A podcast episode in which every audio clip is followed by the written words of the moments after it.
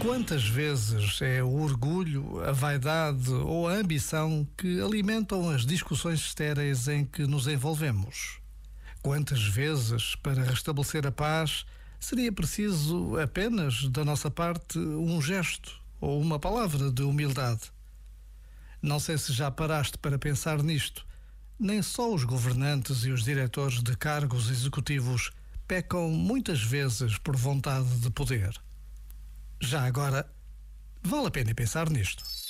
Este momento está disponível em podcast no site e na app.